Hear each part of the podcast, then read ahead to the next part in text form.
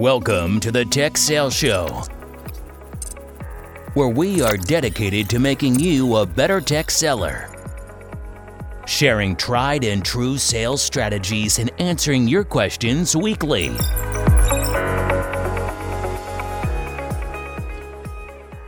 Hey, hey, Bobby. What's up, Brian? We have a, uh, a fun interview today. I'm really excited to uh, invite Brittany Nia on the podcast today. Brittany, thank you so much for joining. Yeah, thanks for having me, guys. I'm super excited. Um, this is one we've been wanting to do for a while, and I, I finally asked Brittany a couple weeks ago uh, to join us. Um, Brittany and I work both together at Workday, and we had a chance to work together in London. Uh, let's see, it's been a couple of years now since we worked in London together. We worked on a number of deals together. It was such a blast. And then I was kind of, you know, had a chance to talk to Brittany as she was considering coming over to the U K. I was one of many people that she was connecting with to kind of build her network out. And then now she's made uh, another move within the company. And given that we have so many questions from listeners about what does it take to, you know, to do an expat move? What does it take to, you know, move outside of the U S or move outside of the U K. Um, this, we figured this would be a great chance to talk it through with Brittany. So Brittany, before we get into it, the, the specifics around the move, why don't you tell us a little bit about um, your background and then kind of what in your background led this to be an interesting move for you? As Brian mentioned, my name is Brittany Nia, and I'm originally from Dallas, Texas. Um, I've lived in three countries over the past five years, so I definitely know a few things about moving. Um, I've lived in San Francisco, U K, and London, and, and most recently now here in Hamburg, Germany. Um, yeah, so my, my parents immigrated from Taiwan in the eighties, and um, I think just early on I was really exposed to different cultures. Um, we made it a, a sure thing to basically visit a different country, whether it was Taiwan or, or somewhere around the world every single year. So my entire family has just always wanted to go out to different places and experience new things. So I think that early on just um, really expanded our mindset, and and that was kind of the driving force of, of some of these career decisions I've had pretty recently. And so I, I don't think I've ever asked you, what what did your parents do professionally that led to this opportunity to travel so much as you grew up? Yeah, their their professionally didn't really have much to do with their desire, I'd say, to to move. Um, so my dad came from a pretty poor family, and he wanted to move to the U S early on because of just the whole career opportunity and and um, the American dream, more or less. My mom followed him, and they both got their master's in University of Texas in North Dallas. And um, and we're engineers by trade, so they they've retired by now. But their background is more on the technical engineering side. Um, they didn't do much travel themselves personally, but um, I think it was just because they were immigrants themselves and had a home somewhere else around the world. It was just part of what they wanted to do when it came to exposing their children to that. Very cool. And I personally am so jealous because I have never had the opportunity to travel globally uh, for the most part. The only time I got to go overseas was to see Brian in Windsor and see all the things in Paris and London for a big family trip. So I'm super jealous. And I had the opportunity probably three years into my Microsoft career where the, someone asked me if I wanted to be international. And because I didn't have that in my upbringing, I was scared to death of what did that mean. I'm, I don't know any foreign languages, and I was just ignorant to all of it. So uh, I'm extremely jealous of everything you've accomplished. Britt and I were talking before, and there, I, I've always thought of it as there's kind of three stages to making this kind of move. And Brittany, it'd be good to get your thoughts on this too, but there's kind of the first stage is it's something I'm interested in. It would be fun to live abroad and to get to experience all the different cultures and to see all the different sites. And so you kind of like rationalize that and make a decision as a, as a single person or as a family. That's a big decision to come to a conclusion of, but it's not as big as the next stage, which is talking to your boss or talking to other leaders in the company that can help make that thing come true and make it happen, which is like a whole other set of making your heart flutter and, and be nervous about it. And there's even the third stage of, oh my gosh, I have physically moved myself to this other country. I've accepted the role and I now live in London. And I have to make sales here. I have to find a home here. I have to pay taxes here. Um, it's such a progression that like, it's a stair step that like progressively gets more and more challenging. Brittany, what does that describe? And you've gone through this a couple of times, but does that describe kind of how you thought about it? Yeah. The, the first time when I moved from San Francisco to London, I remember it just happened so fast, but the part that moved the fastest and was probably the most um, nerving and, and shocking was once you realized you were in the interview and in the process. Because I remember it was, I think, early summer when I had reached out, um, networked with some people, and basically got to the point where I had a feeling that there was a role open. And mm-hmm. they kept saying in, in the U K, oh, just keep waiting, you know, we might have something come up in, in the autumn. And then I reached back out in autumn and they said, yeah, we have a role. And pretty quickly I started interviewing. And I think within a few weeks, if not a month, I had a job. And so I think it took my mind a lot more time to catch up to the fact that, oh crap, like this is actually happening. I'm moving to London. And then within a few months, I was physically in London, had packed my bags. And yeah, it was, it was pretty quick. The entire process of moving, um, I think in general, when you're thinking about moving, right, it's, it takes a long time. You're trying to envision it. You're doing all your research, but once you're actually in the process of interviewing, of, of moving, it happens so fast. And for me, it was a matter of just a few months between actually interviewing and physically moving. And then I was already in London. So um, you definitely have to be ready for it if, if that's something that you definitely want. Yeah. And so, you know, we, we talk all, all the time about taking projects and kind of putting yourself out there. If like, if, if your aim professionally is to, to grow and to move into new roles and to, or to do an expat assignment or to do all of those things, a big part of that is to, to nail your day job, which clearly you did year after year after year, you nailed your day job. But what are some other things that you did to kind of, um, to show Uh, to show the U K, to show Germany that you were capable of not only nailing your day job, but you're capable of of taking on the next challenge in your career? Yeah, I think um, one of the big insecurities I had with any role, it wasn't just moving internationally, but with a promotion or wanting to try something different, is the lack of experience that you don't have. And I think sometimes you're so focused on, oh, what I don't have, that you're not recognizing, okay, what are the strengths I actually have in, in this role? And for example, with the London move, I was so caught up on, oh, you know, I, at, at this point, I, I, I don't have any sales experience. I was a solution consultant at the time. I was interviewing for a sales position, carrying quota, having to negotiate, having to prospect, all those things I've never done before. And I was so focused on that. And then process itself, it became very apparent that they didn't really care about those things. It was more so, um, what did I bring to the table? And it was my prior knowledge of, of being at Workday. It was the cultural experience I had um, selling and, and being part of the company at our headquarters, which was in Pleasanton. And all those things mattered so much more at the time to the hiring manager and to the team, rather than all the um, more insignificant things such as carrying quota and, and being in that sales position that um, maybe other people have had. I love that focus. I think it's, uh, I think so many people try to defend the experience they don't have rather than focus on the experience they do have and why that makes them a, a perfect next fit for the role. So I know you did, you, you know, the, the great thing about Workday and a lot of these global tech companies is that there are global events. Well, kind of pre-COVID and certainly post-COVID, there are these global events that you can network with international peers and build relationships and, and, and grow your own network. And it makes it, it kind of helps glide path the, the process. So if someone is, is looking to do this, it, it starts with simply building, you know, of course you got to nail your day job. You got to look for stretch opportunities to show that you have the ability to learn and grow in your role, but it's also a big part of just networking and, and knocking down doors and setting up meetings uh, to get to that next step.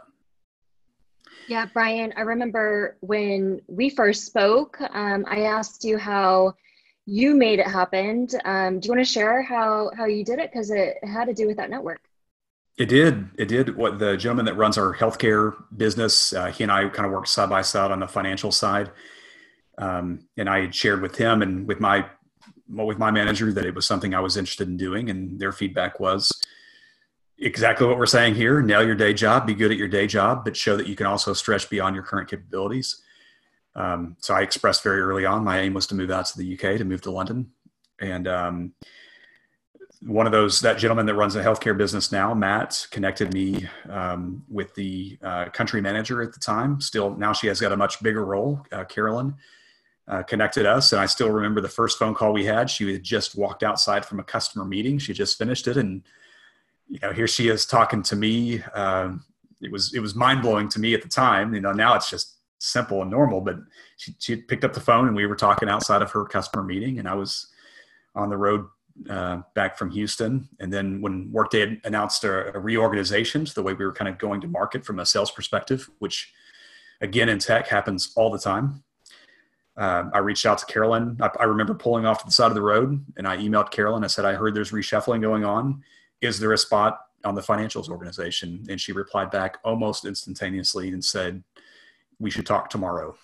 And then a week later, I had the offer and we moved on. So it, it but to, you know, to your point, to your question, it's laying the groundwork so that it becomes a, it's not a raising your hand when there's a role available. It's, It's set, it's laying the groundwork so that when that role becomes available, whether it's one week or two weeks, like our situation where it happened very fast, or one year, it, it's laying that groundwork that ultimately lands the position.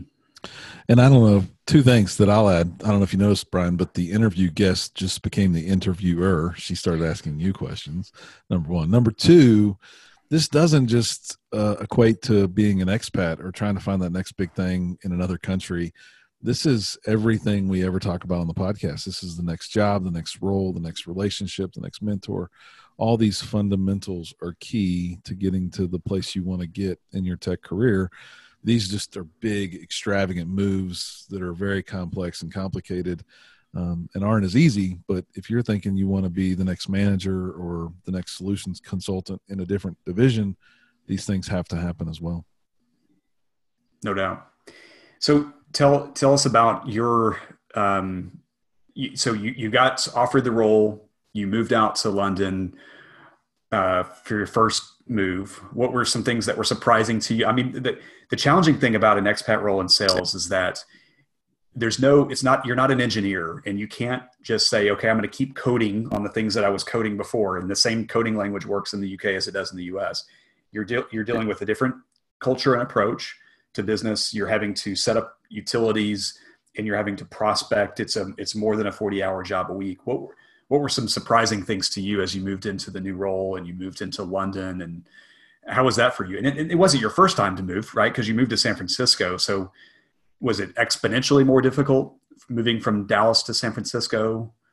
What was that experience like for you? I'll talk about actually the move from London to Germany, because I found that a lot more challenging for different reasons. And, and Brian, you made the move from, from Texas to the U K. So you could probably give, give your angle. And um, I'm a single person. Um, I don't have a family. So I, I'm sure your view is also um, e- extremely interesting as well. Um, the, the hardest part from the U K t- to Germany wasn't so much the logistics.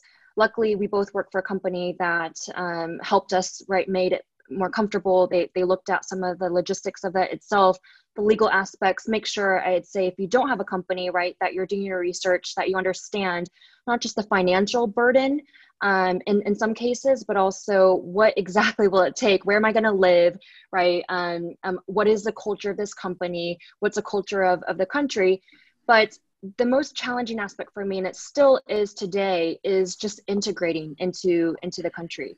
And Germany is um, probably one of the more conservative countries um, when it comes to not just um, socially, right, but they're they're also, they tend to be um, just a, a lot more, and their behaviors very different from Americans as well as from, from the British. I'll give you a good example. So all three of us are from Texas originally. I remember in my first job, um, when I was supporting the Dallas market, there'd be times where I'd end a meeting and just give people hugs, like people I don't really know, but we had a great meeting and we want to say goodbye, and it just feels so natural to hug them. Now it seems so foreign to me. I would never hug a prospect unless I actually knew them and, and built a relationship or a bond. Um, so just little things like that, as well as in Germany, um, there's different ways of addressing people. You have different informal and formal ways of saying things. Um, it, it's the same as in the U S, maybe calling someone Mister Evans instead of Brian. It, it might sound pretty funny, but that's how it is in Germany. And so it's understanding those areas, but in general, it's the cultural challenges that I find to be very difficult because you're basically forgetting everything you know and having to completely start over and absorb what's going on around you, um, having to fully integrate. And, and it's a long process. And the biggest, I'd say, hurdle at the moment is a language barrier. I'm in a country where even though they speak English, um, German is our native tongue. They do business in German. There's a lot of um, mannerisms that are very German. And so no matter what, I will always be the outsider, right, until I actually learn the language. And so finding myself in situations where I'm the only one who doesn't understand German, where we're having meetings and there's twenty people and I'm the only English speaker and everyone's switching to English, that's just something that you'll have to be accustomed to and be, be comfortable with. But I'd say the, the ability to fully integrate and to be open-minded, right, and, and to um, be accepting of this is a different culture is, is definitely the biggest challenge.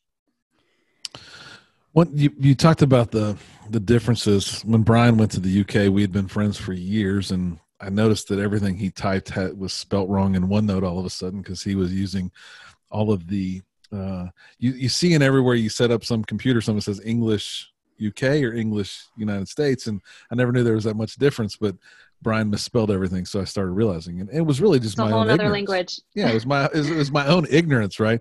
But I can see that if I made a move to Germany, I would be way way behind the curve. Like, did did you find a book? Did you find something online that you learned about these nuances? Did Workday help you? What would someone do? I I, I know, like, if you were going to go for a week, you might read a book on how to get to the bathroom or something, but this is not a week-long venture. This isn't a hotel. This is, you're changing everything. What did you do to prepare for that, I guess, is my, my question. So the reason why I moved to Germany from the U K is because I was dating a German. I still am.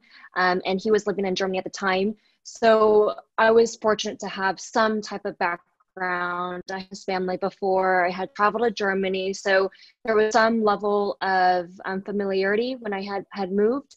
I think nothing really prepares you for the move and, and until you actually are in the country itself.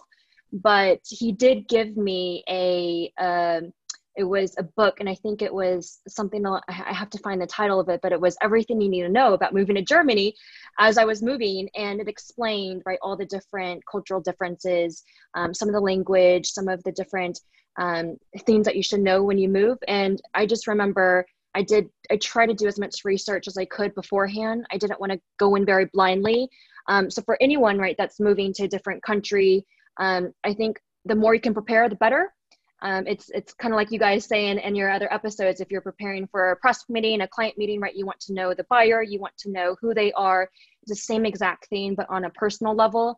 And the more you can prepare, the better. But when you're in the country is, I think, when you're going to um, learn the most.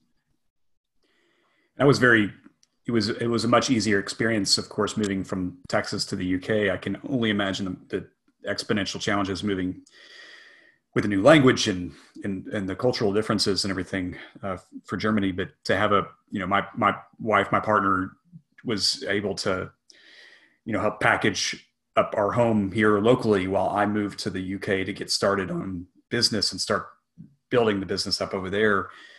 Um, So those are definite things to take into consideration. While I was over there, you know, setting up a home and setting up utilities and setting up the bank accounts and, and getting work done during the day, uh, to have, to have my wife, you know, at home helping the kids finish school and finish the camps that they were participating in, and to pack up the house and to get the renters set up in the new house, to, to have to split that up across, or to, to be able to split that across uh, two of us was incredibly helpful.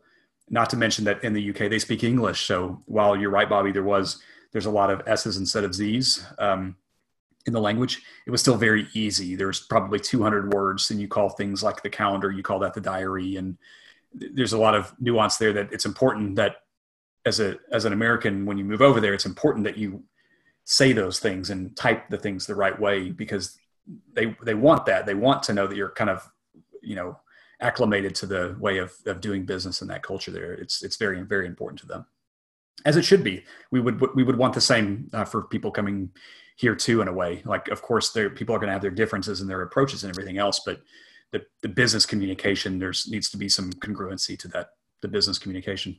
For sure.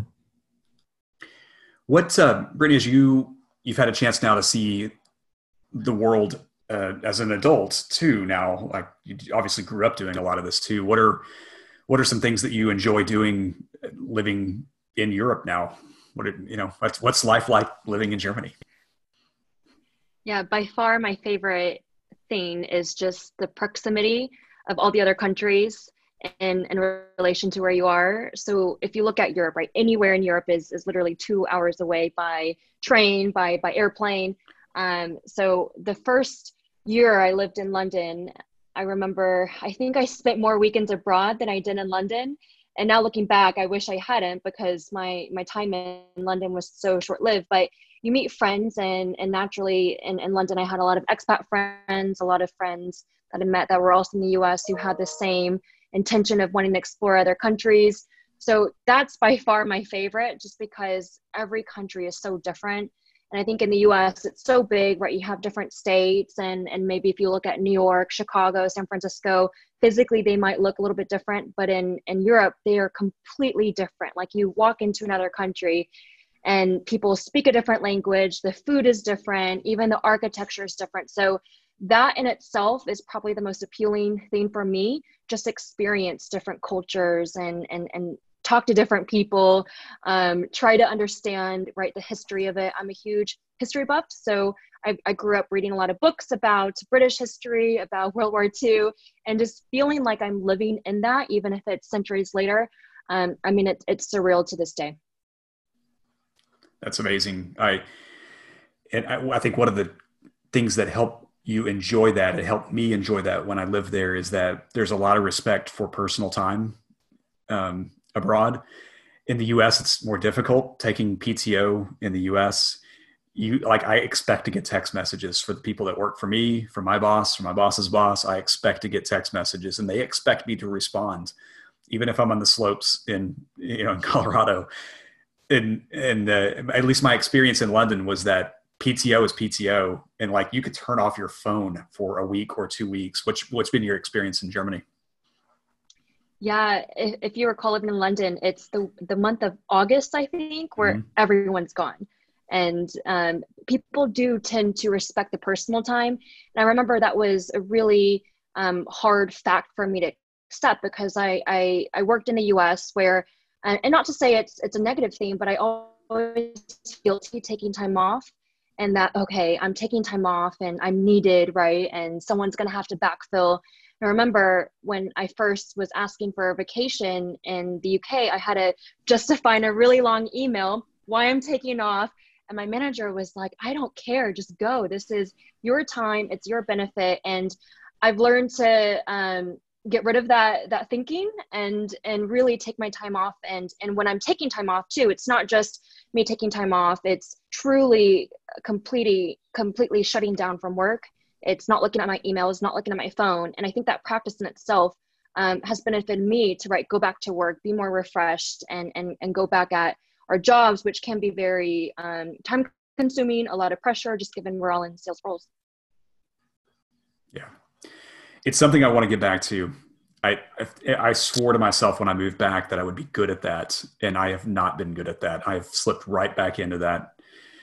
Always being available, even on days off, even on a, you know, on a Sunday, being available for a question here or there. And there, there's such a recharging of batteries that happens whenever you unplug for a period of time.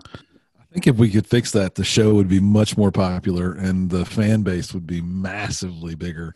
Um, I, I don't, I don't have a, I don't have that type of a day grind anymore, but I do it in everything I do. I'm still way too available. I still pick up. I still feel this urge. I continue to try and cut out noise, but um, I, I'm jealous again, Brittany, and don't move back, because you you will fall right back into the same crater that, that Brian is in for sure. Well, I, I, um, I, we need to bring it to a close now, but Brittany, we'd love to have you back on if you're open to it. There's some, there's some, so, so many things that we could get into. Uh, we could get more specific on advice for people looking to move. We could talk about selling differences. Uh, there's so many different discussion points we could have. So if you're open to it, we'd love to have you back on. Yeah, I'd love to. Thanks for having me. All right. Well, we'll wrap with that. As always, average is the enemy. Average sucks. Don't be average, people. Thanks for listening to the Tech Sales Show. Thanks, everyone.